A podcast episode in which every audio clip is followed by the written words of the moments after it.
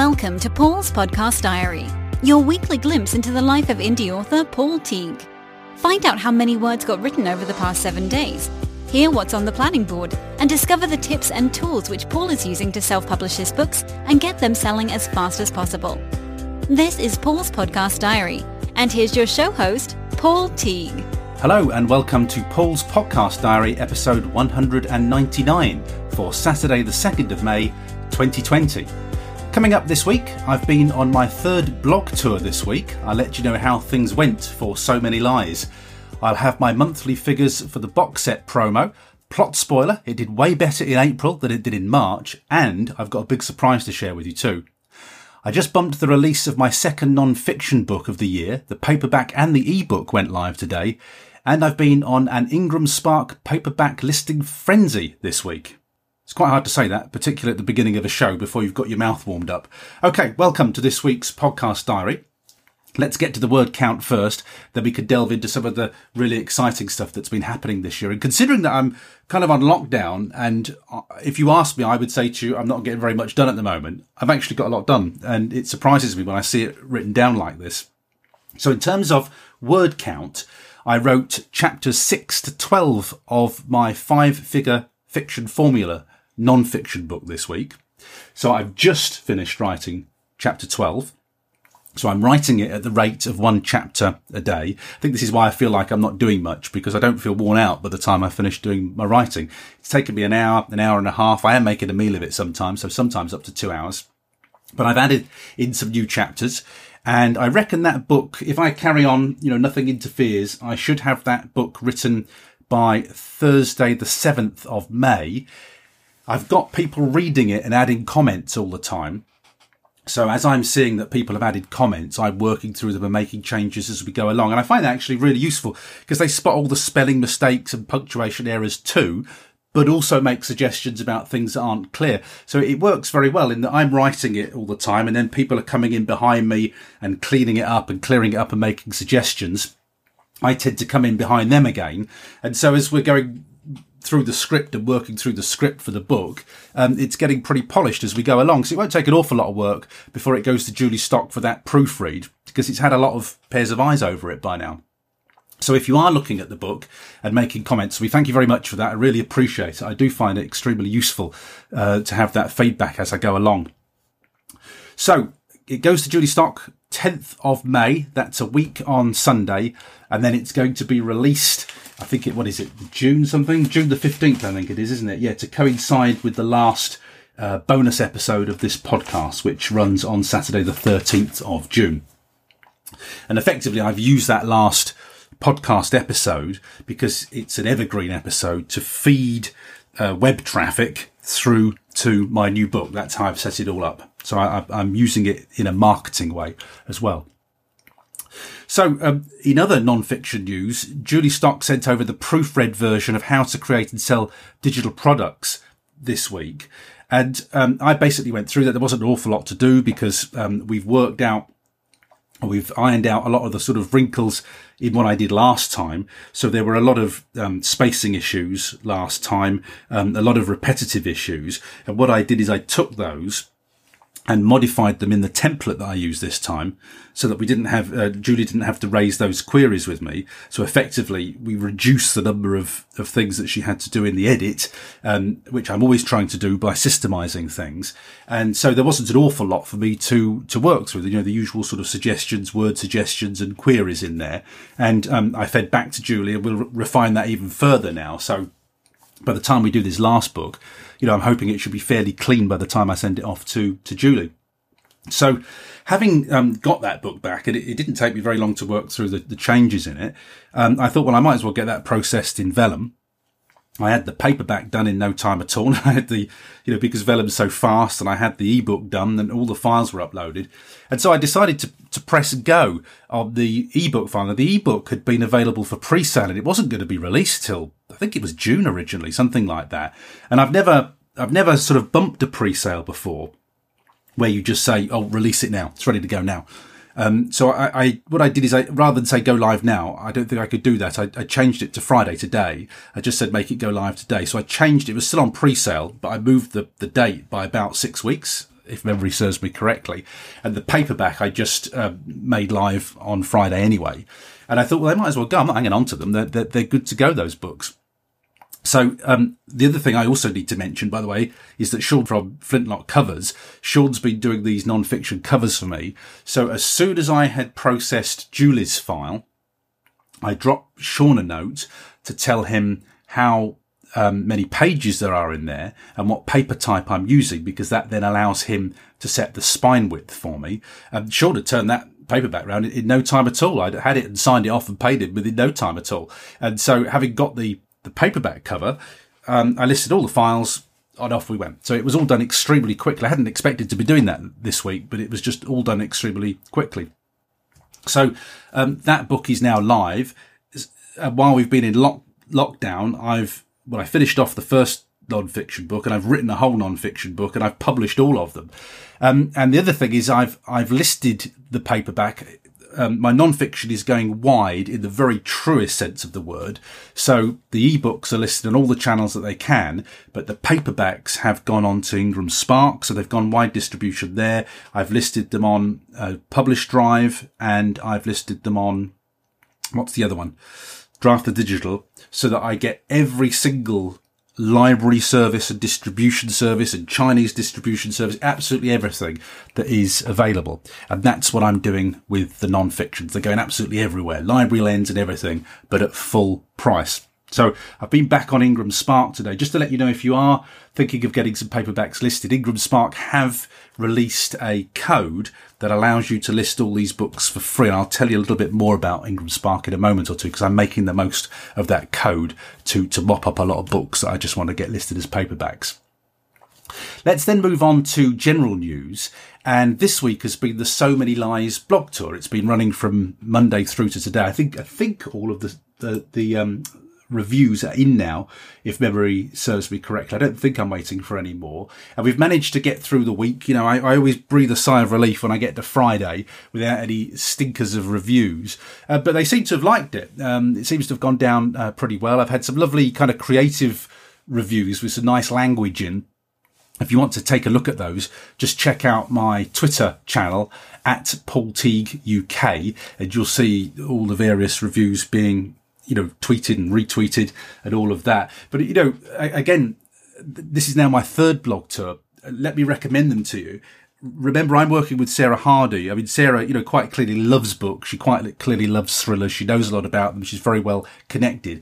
But I know I think she does romance genre too. So I think she might do other genres as well. Obviously, I only deal with her for the thrillers.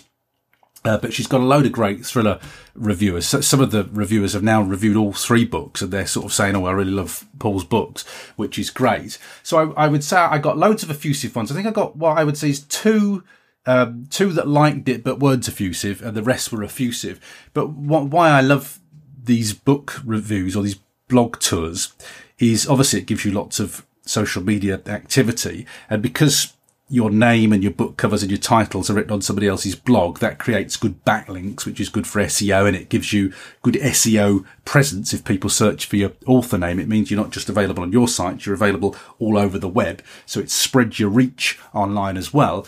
But the other thing I love about these reviews is that all those reviewers will go and write a proper review, not just it was good kind of review, but a proper considered plot-based review in Amazon.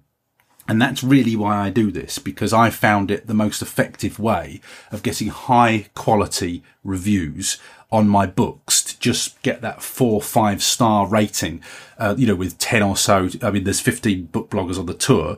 You know, usually we can get a couple of our own, but that's usually all we get on our own at the beginning of the launch of a book. And so I find it just brings it up to a reasonable number of reviews, you know, 15 to 20. And it just makes your book look like it's no longer Billy No Mates. You know, I think most of us struggle to get those initial reviews. And so I've just found it the great solution for that problem. It's my favourite solution. So I will use blog tours on an ongoing basis, and I won't hesitate to use Sarah Hardy when I do those blog tours, because she does such a great job with them. They're very organised, extremely well priced, I think. She's got a great sort of entourage of book bloggers who are clearly passionate about what they do. Yeah, tremendous value, I think. So that is my favourite. It's officially my favourite way of getting quality reviews on my books now. Just giving them that start that you need to start, you know, when you list them on book promotion sites and things like that. The book promotion sites always like to have a handful of reviews on there, and it's so hard to get those sometimes. So that's my preferred solution now. Okay, let's move from that then on to the April box set figures. And this is now, well, it's actually month 3 of my box set promotion, but it didn't really fire until March. We didn't start to get those 5-figure numbers until March. I was very much feeling my way and being very cautious with my budgets when I started promoting in February. So let me just run through the numbers for you now. Just to remind you that the numbers for my 12-pack box set, this is the one that I'm promoting heavily on Amazon at the moment. In February 2020, my direct income from just the box set, so I'm only giving you box set numbers here. I have got extra income on all the other books as well, but I'm just giving you box set income here. So my direct income from the box set in February was £2,248. I sold 4,581 copies, and my page reads were 317,788. So, you know, a good start. Very happy with that as income on that box set. And frankly, I think most of us would be quite happy with the £2,000 chugging along every month. You know I certainly would be. That's perfectly enough income for me, you know, to have a reasonable excitement level about what I'm doing. So, you know, I would have been happy if I got that up to, say, 3,000. I'd have been very happy with that. But then in March, obviously, as you already know now, I managed to ramp those figures up. So in March 2020, I got 1,852,339 page reads. I managed to achieve 15,098 book sales. And my gross income for that month was £10,188.57. That's before we deducted the costs of the adverts. Now, you can go to my blog post at selfpublishingjourneys.com. Just look for the 5-figure blog post, and you can see all the burrow down into those figures. I'm not going to go through those in any detail with you again, but I just want to give you some context for the April figures, and this is what I am going to burrow down into now. So I've just got a full month's figure. At the time of recording this, it's the 1st of May, so I can give you my full month figures for April. In April, then, I got this is incredible, this. I nearly doubled my page reads. 3,584,127 page reads. Right, that's just for April. That's not cumulative. That's just the page reads on that box set. I have excluded all my other books just on that box set. I made 11,333 book sales, which, interestingly, I hadn't realised this till this morning when I was number crunching. That's almost 4,000 fewer sales than last month, but double the page reads. Now, this is going to be interesting when I talk to you about income, so just bear that in mind. My gross income on just that box set was £15,235.93. That's gross income, so that's before I deduct my ad costs. My ad costs were £6,989.59. Those credit cards are getting hammered, as you can tell. And so my profit this month, this is what goes in my pocket. My profit was £8,246.34. And that is excluding my other books. Remember, I've got higher profit than that. But I'm not giving you those numbers. I'm just giving you the numbers for the promo box set, just so that you know how that's going. If I've done my mathematics correctly, that is a 117% profit and 217% return.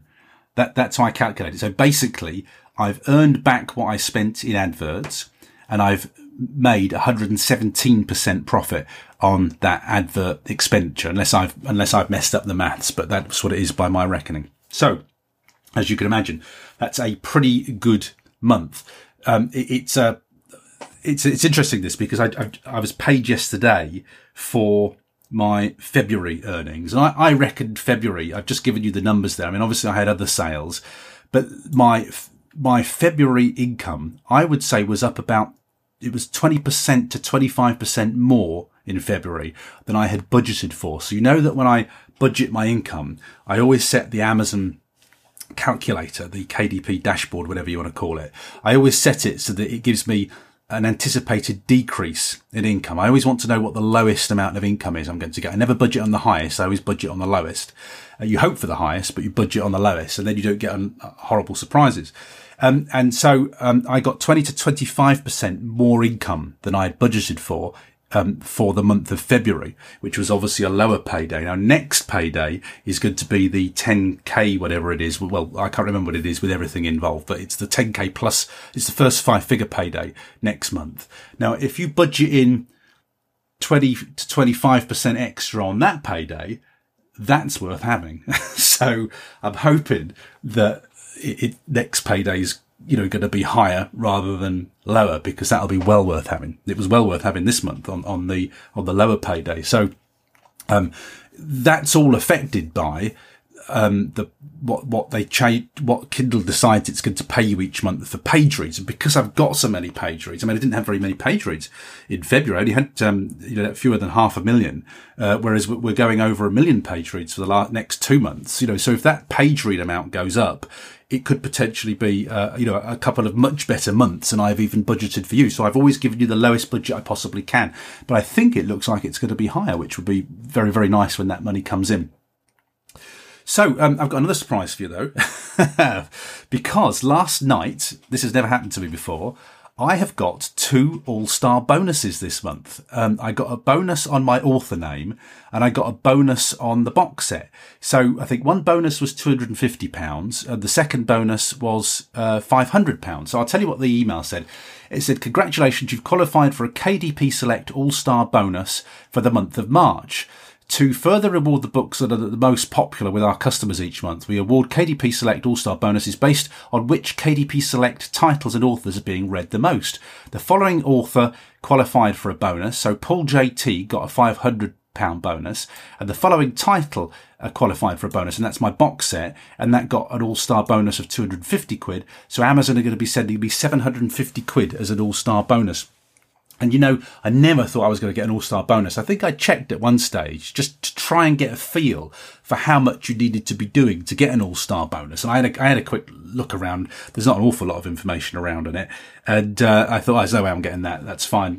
I'll just, I'll move on and be happy with the money. But then this email came in out the blue last night. Now, if I got one for March and I've just done double that in April, I'm hoping, fingers crossed, I might get another one next month. You get addicted to this stuff, don't you? But, fingers crossed, all things being all equal, because I've done twice as well this month, I ought to get another one next month. Now, I know you're always competing with other people, so it doesn't really matter what I do. It only matters how I do relative to the people I'm in competition with, inverted commas. So we'll have to see, but I really didn't expect one for this month, not from the sort of half-hearted research I'd done.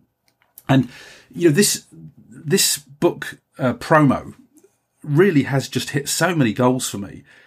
Goals that I've been talking about, stretch goals, for how many years now? To get an all-star bonus. Never thought I'd get an all-star bonus. That's just incredible. But I've had was it number 15 in the top in the UK chart? It was a top 20. It was really high in the whole Amazon UK chart. And then I've had these bestseller tags for sales. I'm not even looking at them now, getting excited about them now. I've had that bestseller tag for sales on for a couple of months now. So all those goals that I had that I've been moaning about for ages, and they've eluded me for so long. Isn't it ridiculous? It's just been knocking all these goals down one after the other, just because of a simple change of technique. Following what John Cronshaw had done, using the books I'd written for a failed project, which was rapid re-release, just repackaging the books basically and trying to sell them in a different way. Isn't it remarkable that just doing that, using the same old stuff but presenting it in a different way, for want of a better way of putting it? That's all I've done. I've just put a bit of new wrapping paper, new lick of paint on the wall is all I've done. And it's delivered those results. So yeah, I'm really chuffed with that all-star bonus. I don't expect to, I might get one next month. I don't expect to get any more, but clearly I'm really rather pleased with that, because I thought that would be 1 million miles away, something like that. And with all that said, Facebook disabled my adverts again last Saturday. So immediately after I'd done the podcast, my ads were disabled. Maybe they don't like the podcast. Perhaps that's it. But I mean, just send me some feedback or give me a bad review. You don't have to block my ads. But it was disabled again, the fourth time that it was disabled. So I appealed immediately. Usual appeal. You know, this is very disruptive. Have a look at the comments on the posts. It's, they're remarkable. They still are remarkable, from people saying how much they like the books. I've just got hundreds of comments on these adverts of people saying that they like the books. It's just sort of incredible. I've never seen anything like it on Facebook. I've been doing it for a long time. So they turn the ads off, and I tell you what I am learning with this now. So, you know, again, never say never. The first time they blocked my ads, I thought, oh, that's it. They've done what they did last time again. They've completely locked the account. They won't let me back in. So I'm appealing immediately now. And within a 24-hour period, and I'm touching some wood here, they've sent an apology and let me back in. So I can only assume that an artificial intelligence is doing this for some reason. The other thing is, I was looking at my income patterns, and it's doing it after a certain number of days. I'm getting about 10 to 12 days of it not happening, and then I seem to be getting, it's like almost like being referred for review or something like that. So, you know, again, it seems to be time based as well. We'll see when the next one's due, see when the next one happens, and see if that's right. But it does seem to be sort of time limited as well. Now, the other thing that's very interesting is that when Facebook turns my ads off for the day, when we're going through that appeal process, the forward momentum of, just where I am in the charts on Amazon, it basically just gives me, it allowed me to make pretty well as many sales as I would have done anyway. I didn't have a look at my sales. It was over 400 sales on momentum alone on the day that they switched my ads off. So it doesn't really, frankly, do, it doesn't do terrible damage to me. Let me just have a look at the sales. Where was it? It was over 450, I beg your pardon. It was over 450 sales that I did on momentum alone when Facebook blocked the advert, which surprised even me. And then let me tell you the other thing. When I switch the adverts back on again, so when I get out of Facebook jail and they say, that's fine, now the account's going, I then get one of my best days ever the day after. So I've had a real big boost. So I did about just short of 600 sales the day after when Facebook released the account again. So, you know, again, you get more confidence of these things as they happen more and more, and you get more of a sense of it. You just gain more confidence with it. And of course, I constantly live in fear that they're going to permanently block the account. Of course I do, because I've had that happen to me before. But, you know, at the moment, I've learned that I can survive a day without the bottom dropping out my world. I could do 450 sales off my own momentum in Amazon, and just because of where I am in all the charts. And then when the ads come on again, I get a bumper day. So in actual fact, that day, I'm just looking at my April figures, by a whisker, it was my best. No, it wasn't. It was my second best day of the month. Second or third. It's quite hard to see all the detail here. Second or third. I think it was the third best day of the month, the day after they sort of let me out of prison. So, that's quite remarkable. I don't know what we can learn from that, other than that it's quite interesting. But obviously it's highly annoying. And I don't think my stress levels can take it, because I don't expect this to go on forever. This is, I keep saying this, let's be perfectly clear about this. I'm not making these sales because I'm a great author and that I'm suddenly the next Lee Child. It's not happening because of that. It's happening because of effective marketing. It's the right offer in the right place at the right time at the right price. That's all it is. It's just a bit of marketing black magic, and long may it continue. I will make hay while the sun shines, as I've said to you before.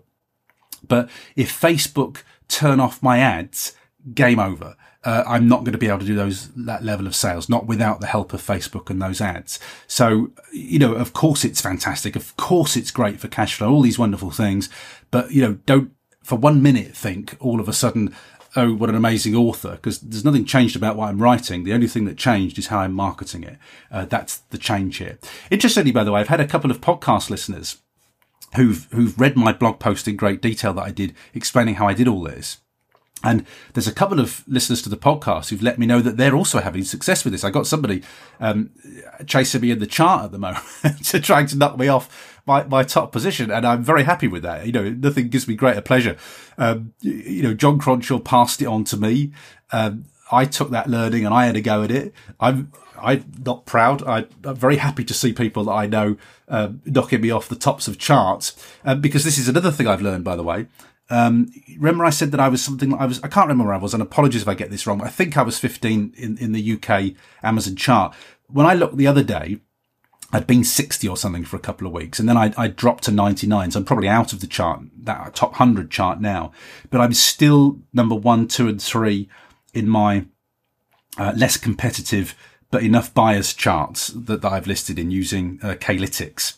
And what I've also learned is that although it's very nice for me to be in that top 100 chart, I got in that chart when I was spending £400 odd a day on the adverts, but my margin wasn't as good when I was spending £400 a day. And obviously my risk and exposure, my financial exposure was higher at £500 a day. So I'm a lot more comfortable. I've generated this month's results on £250 expenditure a day rather than £450, £500 expenditure. I'm a lot more comfortable with the spend levels, my ad spend, compared to the profit that I make. So I feel like we've set that right. But why I'm telling you this is that it hasn't made any difference to the sales I'm making. Dropping down that huge chart, it's very nice for vanity. It's a lovely screenshot. Of course it is. And, it's posy. If you show your mum, it's posy. But other than that, it doesn't really matter. All that matters to me, as you've known for a long time, is how much profit am I making? And that's all that should matter to you. Everything else is vanity. And that's fine. I like a bit, I'm vain too. I like to see my name next to Lee Child and things on a chart, but it doesn't matter. It is only vanity. The only thing that matters is how much you could put in your pocket at the end of the month. That's the only thing that matters if we're running a business. So I have listed a lot of paperbacks on Ingram Spark this week. I just, you get a sort of second win with something. I've been a bit out of sorts with Ingram Spark, and I don't really know why, to be honest with you, because I've been listing these books on Ingram Spark, and I'm making sales with paperbacks, and I'm getting little bits of money coming in on paperbacks from different through Publish Drive, and I don't know whether I have from Draft2Digital. I don't think I have through Draft2Digital yet, but I'm seeing little pockets of money coming for non-fiction books, and the reason that the ebooks have worked is write more books and then sell as many as you can. And I'm just sort of in a very small way beginning to see this happening with those non-fiction paperbacks too, and I'm thinking, ooh, quite like this. And I've got the proper PDF covers for Walker Bay Trilogy. They're already listed on Amazon, and I've got the PDF interiors, of course. And I thought, well, I might as well just list all my thrillers now. And the other thing, sorry, that influenced this is that I've said to you, I'm getting loads of comments on my ads on Facebook, and often a lot of people are saying to me, can I buy these in paperback? I don't have a Kindle. Can I read them on a phone or whatever? And so I'm telling them about the free Kindle app, and then also, can I get them in paperback? And so I'm referring people to my Amazon page, and I just thought, I need to get all these books now because I'm selling a lot of books, and obviously my cash flow's better at the moment. I thought what I'm going to do is I'm going to the Don't Tell Megs are already up. The Now You See Her is already up, and it was on Amazon, so they're all on Amazon. But I'm going to move them into Ingram Spark as well for wide distribution, because I got all the proper covers for them, and obviously I've got the interiors because they're listed on Amazon. And I don't know why I didn't really do this, but I'm doing it anyway. So I've got all the books listed on Ingram Spark, and I'm just going through the approval process, the snagging process with that now. And also this week, I contacted Stuart Baish, because Stuart Baish, if you remember, when I was doing Rapid Release, I got 6 covers created by Stuart. It cost me quite a lot of money, but I only got the ebook covers for bootstrapping purposes, because I couldn't afford to get the paperback versions made. When I contacted Stuart's company this week and said, I'd like to get those 6 ebook only covers, could you turn those into paperbacks for me? He's given me a price on that, and so I've ordered that. I will be submitting all the blurb text for the spines and everything by, when have I got to do it? I said I'd have it in at the end of next week, because I said, it wasn't Stuart I was dealing with, it was one of his team. I said, I don't want to pay you the bill until the 1st of June, when that first, when that next Amazon check comes in. I don't want to pay it from this month's income.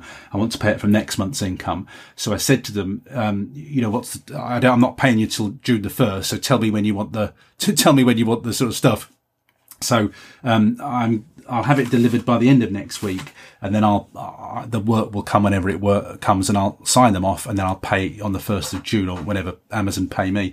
And that will then mean that I have every single thriller that I've written available in paperback on Amazon and Ingram Spark. So I just decided that I would do that. That means I can get the books in libraries and bookshops and things like that. So what I'm doing really now, this is why I love it, you know, when the cash flow comes in. And this is why I've always loved it when you get a book bub or something like that. It's so enabling in your business when you've got a decent cash flow, and you know, whether it's a month or just a lovely little windfall like I've had now. Because all these things that you want to do, you know, I just want to put them all in paperback. You don't have to worry about the expense of it. Just get the work done and get it done. And so all these things that I wanted to do, I'm just getting done.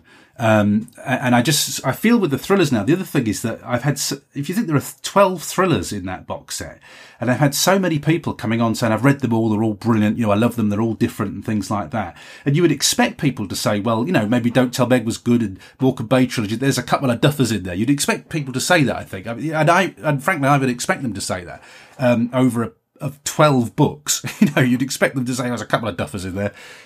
But no, I haven't had that yet. You know, the people who've read all of the books have said, I loved every single one of them. They're all different, which I'm highly delighted with. But remember, I have gone through all those books now to edit them, with the exception of Don't Tell Meg Trilogy. And I really feel like I've got them right now, because I know my brand, I know my level. Also, you know, I'm far from perfect, but things like head hopping and point of view, all these sorts of things, you know, I'm still not good at it, but I'm much better at it than I was when I wrote the books. And so I've gone through those books, you know, trying to sort all those things out now.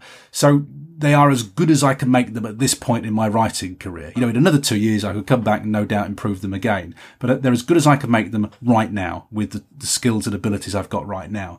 So that did make me think, and I've just added this to my workflow. You know, I've said to you, I've dithered about Don't Tell Meg, because I know Don't Tell Meg isn't perfect. It was they were the first thrillers I wrote. I think the story's great and people love the story. And it's been through a lot of hands now, that book. You know, I've sold thousands of that book now. You know, so there's clearly not that much wrong with it. But if you were an editor, and if I read it again now, I know I would see things in there and think, I shouldn't have done that. And usually head hopping and point of view, to be fair with you, that's usually what the problem is. And I could spot them a mile off when I was reading my older books, when I was doing the re-edits this time around. So I must be getting better, even though I'm still terrible. I must be getting better, because I can spot this stuff now.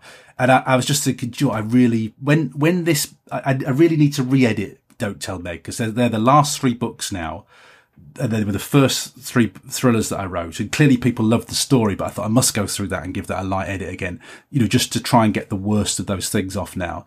Because that story's been so good to me. That trilogy's been so good to me. People seem to just really love that story. And to address some of the feedback I've had in it about some people saying it's a bit slow to get started. I just think, you know, the good thing about self-publishing is I can edit them.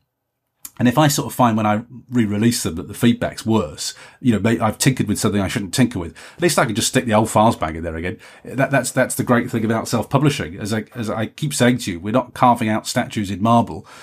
You know, self-publishing's easy come, easy go. If we make a spelling mistake, we get something wrong, we'll just fix it and it's all sorted in 24 hours. You know, and that's how I feel about that. So I think probably... I've added it to the workflow. So my production schedule, that sounds a bit posher, doesn't it? My production schedule currently has 2 times Shallow Falls books written by the end of September 2020, then 3 Walker Bay books to be written by the end of March 2021, to edit the Don't Tell Meg trilogy by the end of September. And then I'm going to return to, who is it? I've sent a couple of people. I've had a couple of sort of queries through Twitter recently. I won't mention names, but somebody was asking me about my author notes, and I just shared my author notes with somebody so they could see how I did them. And somebody was asking me about how I plan my books. And because I got all these things in, they're all available in Google Drive, I just sent a couple of links over. And I'd sent the planning notes for End of Men, and I'd had a comment on from the person I sent them to saying, you know, I like the sound of that, I like the look of that. And that made me go back and read my notes again and think, yeah, it's a good book. This, this is a good story. I just made some errors when I started writing it. So I'm going to come back to End of Men, but I'm going to use it as an ongoing book. I'm not going to set any particular schedule on it. but I'm going to rewrite, and it's only a light rewrite. The problem was, and this is really the only problem with what I wrote, is I got the language wrong. I just got off on the wrong foot with it. I was in literary mode, lovey. I was in my lovey mode, and my wife just said, just do the language like you do in your thrillers. You know, just have it normal language, conversational language. And I think I do language really well in my thrillers. You know, I'm always happy with the naturalness of my language. But for some reason, and don't ask me why, it was just, I was just being literary lovey. That's all it was. I did the language was more formal because I felt, oh, it's in the future. It needs to sort of be slightly different from normal language. And it didn't really work. So what I really need to do is go back and just change the way that they talk to each other. That's really all I need to do. There's nothing wrong with the story at all. That's all I need to do. And then it'll be fixed, I think. And there was something else my wife said, which is a really good point. Really good point in that, in this book, you know, it's a world that's only populated by women. And I kind of got them in, sort of plain. It was a plain world, you know, like everything's painted magnolia. And my wife said to me, well, I think if women, the world was women's, I think it would be a lot more vibrant. I think there'd be a lot of crafts and making stuff and bright colours and things like that. And you know, when somebody tells you something and you think, yeah, of course it would. You know, yeah, you're absolutely right. And so I'd made the world quite plain. And my wife said that to me. I thought, yeah, that's right. I've just got that element wrong in the world. So there's nothing wrong with the story. It was just the delivery. And again, reading through that, you know, seeing how much I'd planned that book, and I'm happy with the story. It was just the way I delivered it is making me want to go back and review that. So those are the things on my production schedule at the moment. I'm not going to stop worrying that book. You know, I'm going to have another crack at it. Now I've got more time. So I'll get this non-fiction out the way, and then, you know, I'll probably start to have a little play with it once again. So I can't even remember where I got. How did I get there? I can't remember. Anyhow, I started telling you that I was doing the paperbacks on Ingram Spark. How on earth I ended up there, I can't remember. So if there was a point I was supposed to be making, just send me an email and remind me. I'll finish it off next week. I've now got my 2019-2020 tax year stuff submitted, approved, confirmed by HMRC, and I've paid my tax and national insurance contribution. So I'm a finisher completer. A lot of people with their tax will say they'll last minute it. So in the UK, the tax year ends April 5th. April 5th? New tax year starts 6th. I think that's right. And so I like to get the accounts done as soon as I can, as soon as they're in. You know, I've got the full year made up. And I like to know what I owe the Inland Revenue so I can get it paid. I don't like debts. You know, if you've worked with me, you'll know I pay you straight away if you invoice me. I don't like debts. I'm a finisher completer. I like things done, clear, sorted. That's what I like. So that's paid, which is great. And I don't have to think about it now it always catches me out because you always get the emails coming out in October saying, if you're good to file digitally, you need to get it done. And I always think, did I do it so long ago? I've forgotten. Did I get my tax done? And then the last deadline is the January after. And then that comes out and most people are fretting and hurrying at the last minute to get the tax in. And I've always had this sort of philosophy when we were in student houses. And I used to gather the money for bills. You know, people used to say, oh, let it go into the red and then start paying them. And I used to say to people, well, that's pointless because, you know, you only get the 2 months before they start sending you red letters. And then you're on the same old monthly cycle of just paying arrears. And it damages your credit rating. It's a pointless exercise. You know, you have to end up paying eventually. So I'd just rather pay. And so I'm pleased that the tax is done. You know, I want my national insurance contributions paid. I'm an old gipper of a certain age where I think I'm pretty well paid up with my national insurance. You have to get, is it 30 years, 25, however many years you have to pay in national insurance contributions to get your state pension in this country. So I think I might have 1 or 2 years. It might be 1 or 2 years left if I've got one, not, you know, if I've got a couple to pay. And then that's my state pension will be paid in full. At the moment, when I'm 67, by the time I get to 67, they'll probably pay it when you're age 90. But that's the arrangement at the moment. So, you know, all these things are very important. And I do notice that with younger authors, and this was the same with internet marketers, that when they get their first whiff of a bit of money, you know, they get their first big month and they maybe make more money than they've ever made in a month before. They're spending it on all sorts of stuff that they don't need, and they're not thinking about tax, and they're not looking ahead and thinking, right, okay, well, at a certain level, I'm going to trigger VAT.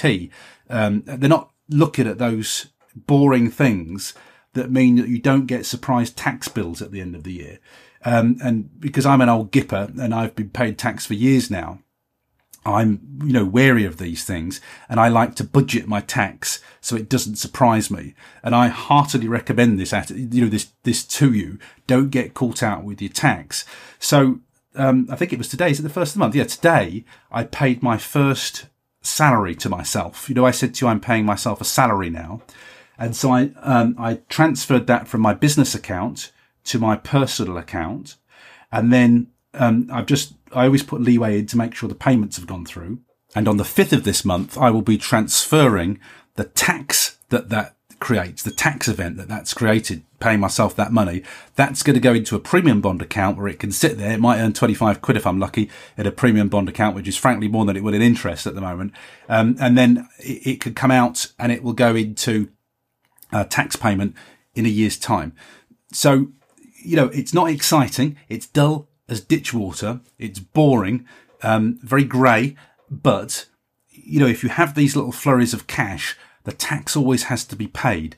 And I would rather budget it up front and know what I'm due rather than spend it all up front and then suddenly find a couple of £100 because I got a tax bill that I got to pay. So I recommend that money management to you as a good practice principle to get into, you know, while you're building your author career. I need to tell you that this podcast is getting parked after the last 5 specials. So, you know, I've been thinking about this a lot while I've been running around. I am going to stop the podcast, but it doesn't end immediately. So it's strictly speaking, because I've just given you my April figures and I've got that all-star bonus. In terms of show business, this actual episode would be the best one to bow out on. But I said I'd do 200 episodes and I'll get that last episode done next week, which will be very much like it used to be when I was a teacher, and it was the last day of term where we used to sit the kids in front of videos while we used to take all the displays down. It will be that kind of an episode where I'm, you know, winding things up and just, you know, closing things down. So the last diary from me is going to be next Saturday. Then you're going to get 5 weeks worth of marketing-y, tips related, and they're all pre-recorded episodes. And then that will be it. Now, that doesn't mean I'm never going to do another podcast again, but I'm certainly, they won't run concurrently. You won't get to the last episode of those marketing episodes and then you'll get a brand new podcast. I'm going to take a break and have a think about it and just have some space with that. And I actually know what the title will be if I do another one, but I just want to decide whether I want to do another one. And, I know a lot of you listening feel like it isn't the right time to bow out, but from my point of view, it totally is the right point to bow out. I've been doing it for 4 years. We've hit the 4-year anniversary. That in itself is feels to me like a wonderful achievement. But I started this lark making nothing, struggling, you know, having no luck at all. I've pounded my head against a brick wall for 4 years, and it just feels like a really good time to make an exit on a high. You know, an all-star bonus, all those bestseller tags, you know, top 20 or whatever it was in the Amazon UK entire chart. You know, there's a lot of goals being ticked off there. And clearly what I've got to do next is to try and maintain that, and try and build that, and then try and move that towards a 6-figure year if we can, you know, to try and keep that going over a couple of months if I can do that. But to be honest with you, in terms of my goals, I've just ticked off a whole load of goals with that. And really, I've kind of I've shared what I've done to get there, and all I'm going to do now is more of it. That's all I'm going to do. I haven't got any magic tricks up my sleeve. I'm just going to write more books and I'm going to do more marketing. That's going to be what comes next. So, you know, it feels like it's a good time to go because I'm ending on a positive note. I'm putting everything that I've learned into a book. So, you know, people who find this podcast and had never heard of it before, they could listen through and they can follow the journey, and the journey concludes beautifully with a book that puts all that experience into one place. From a marketing point of view, a sales point of view, from a personal point of view, it feels like the right thing to do. You know, and also there's been a lot of noise on social media at the moment, and I just feel like I want to take a little step back, you know, and into the silence. I don't want to get on quietly for a little bit, you know, without all the noise and chatter of social media. And interestingly, you know, you would never have known if I hadn't told you that I'd done these adverts. You would never have known it, because you wouldn't have spotted it on my Twitter feed or my Facebook feed, because I was advertising directly to people. And frankly, I could have done that quietly and never told anybody about it. No one would have ever known. You know, so what I'm saying is I've achieved that without using my email list, without tweeting anything about it. I intentionally didn't tweet anything about it. I wanted it to be top secret. I didn't want to be flogging it, you know, through my normal channels. I didn't want to put it on my Facebook page, because I didn't want people who'd already bought books to be moaning at me saying, oh, I paid so much for that. And now they're all available for 99 pence or cents. I intentionally kept it clear from existing customers. There are no existing customers who've bought that package. Existing customers don't even know it's available, because I'm only advertising it to an audience on Facebook. So, you know, it's all been done without making a lot of hullabaloo on social media or sending emails out. And so, and what with the sort of pandemic on, there's a lot of people expressing their views on social media. I just sort of feel like I just don't want to be part of the chatter for a while. I want to just duck into the shadows and quietly get on with my own thing. And it's a lovely time at which to do it, because I'm not finishing. If I'd have finished after rapid release, we'd have been finishing on failure there. Not failure, but not success. Whereas here we finish on a high note. You know, we finish on a note where you might want an encore, and, you know, in true showbiz fashion, that's the time to make your exit, as far as I'm concerned. So, I will be exiting this podcast next week with the final podcast diary. You'll get those 5 extra episodes. Think of those 5 extra episodes as, what is it they give to drug users? What's it? I can't forget what it is. I don't know enough about drugs.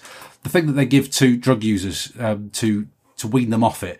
Think of those 5 episodes as that. They're very useful, by the way. They're packed with juicy goodness, but there won't be a podcast diary. And then after that, that's it. My book will release, and that will be it with the podcast. Now, as I say, I'm not ruling out coming back in the future, but if I do, they will not run concurrently. That's what I'm really telling you today. There will not be a continuum if I do start a new episode. It's going to be a while until I come back with one if I do.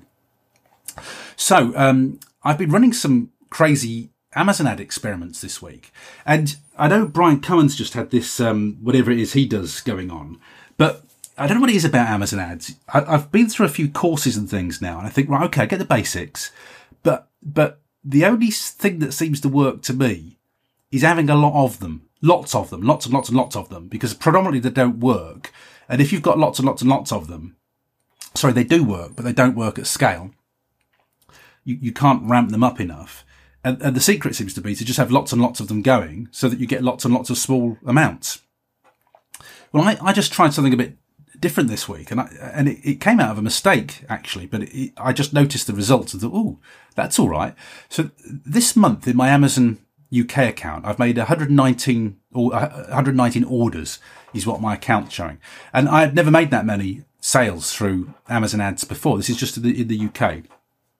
And that came about because I was listing my box sets, and I accidentally put my 12-pack box set in there, which, of course, you know, is only 99 pence or cents, so it doesn't have any profit margin in it.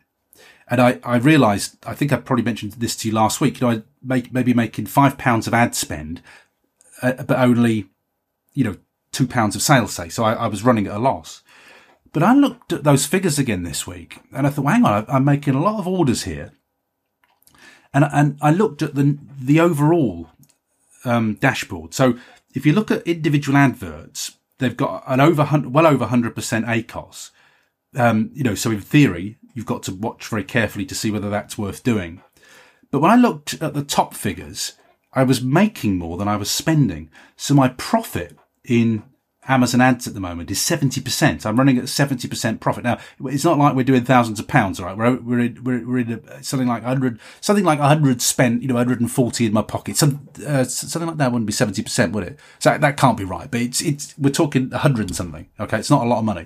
But I've never had 119 orders.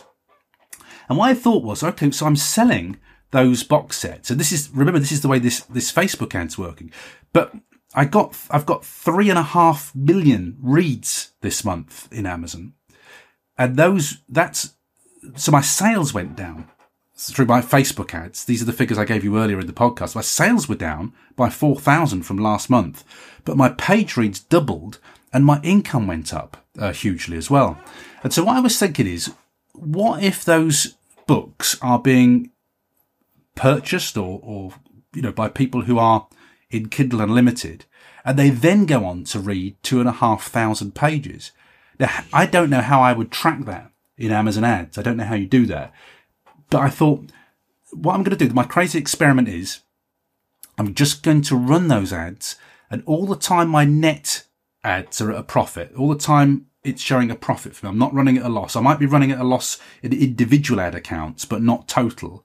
I thought, well, there's no reason really why I can't do that. And it's not like we're spending thousands of pounds. If I was spending the same amount on Amazon as I am, you know, on Facebook, I'd be watching those figures like a hawk, but we're not. You know, I can write off £150 if I need to. I would have done that before I'd earned this, you know, just for the sake of an experiment. So what I'm trying is, I'm running them at a loss, but I'm asking myself, what is the value of the page reads here? You know, because what I'd like to do is, as I'm so vulnerable with Facebook, I would like to find something that can help me to keep those page reads up if Facebook lock me again or completely ban me.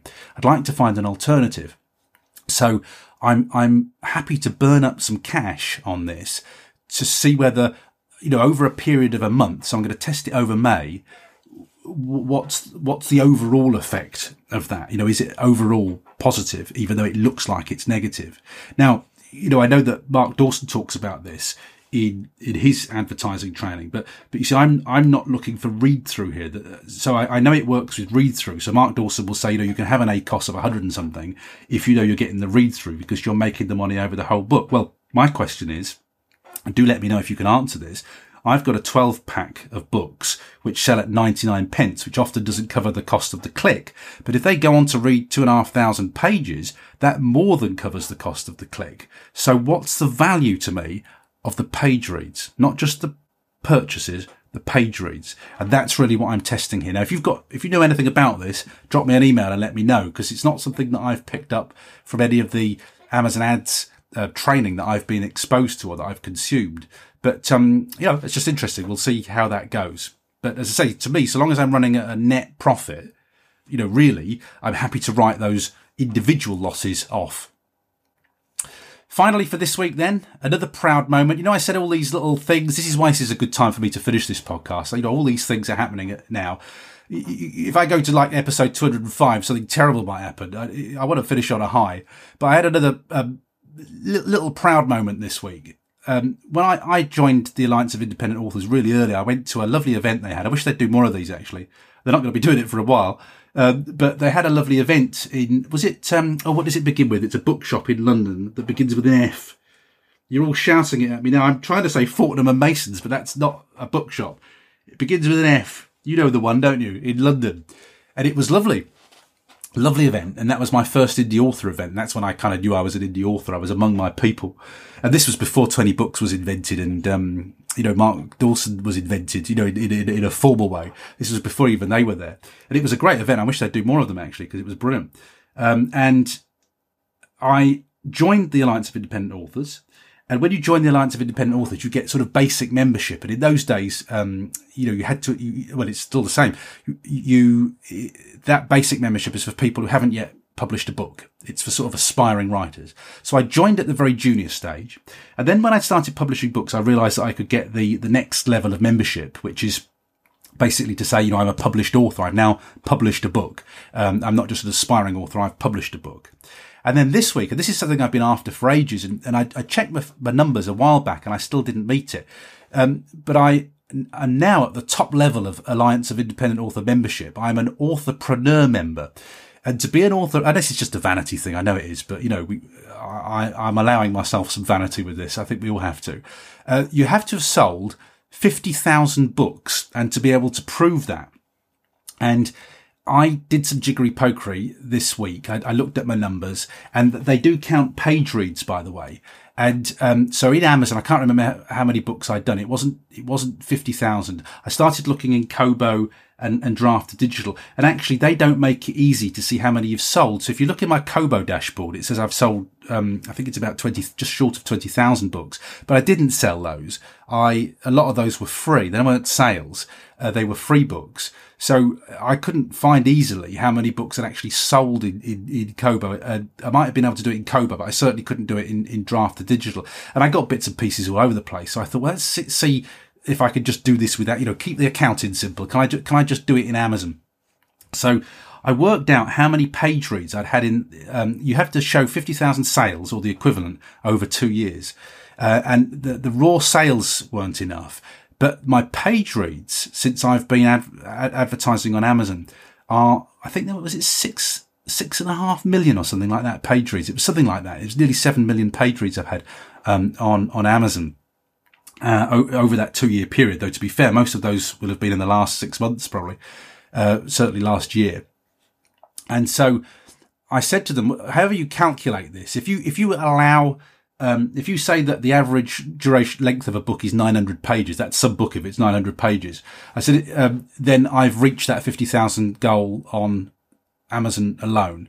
But I said, if you say that, an average duration of a book is, a length of a book is 250 pages, and you take my page reads into account, I said, then I've sold 70,000 books on Amazon alone. 70,000 books. I couldn't believe that. If you move those page reads into a normal book length. And so obviously they said, yeah, that's absolutely fine. You could join as an authorpreneur member.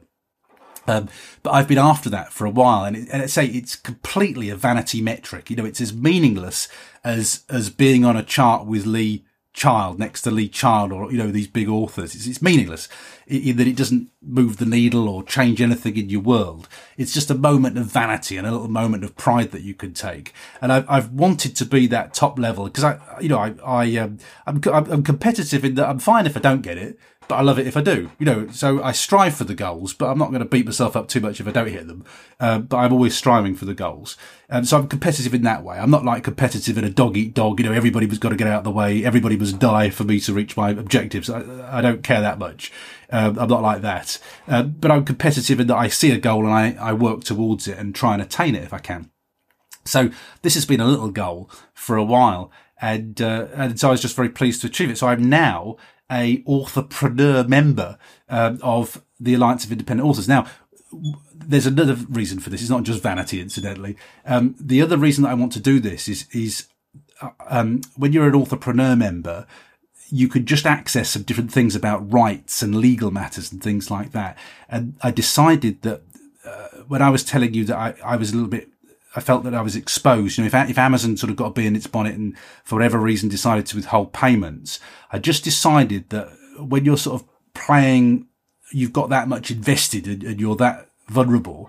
I thought, I just like to just get either through the Society of Authors or through the Alliance of Independent Authors. Just thought it's probably time just to get some sort of legal access and some advice access for rights and things like that. So that's what had pushed it originally for me to investigate, and you don't get that at the sort of author level. That's the strategic reason why I did it. There's also a vanity reason why I did it. But yeah, little moment of sort of pride. There was that, and the all-star thing, are just really quite nice things to have had this week.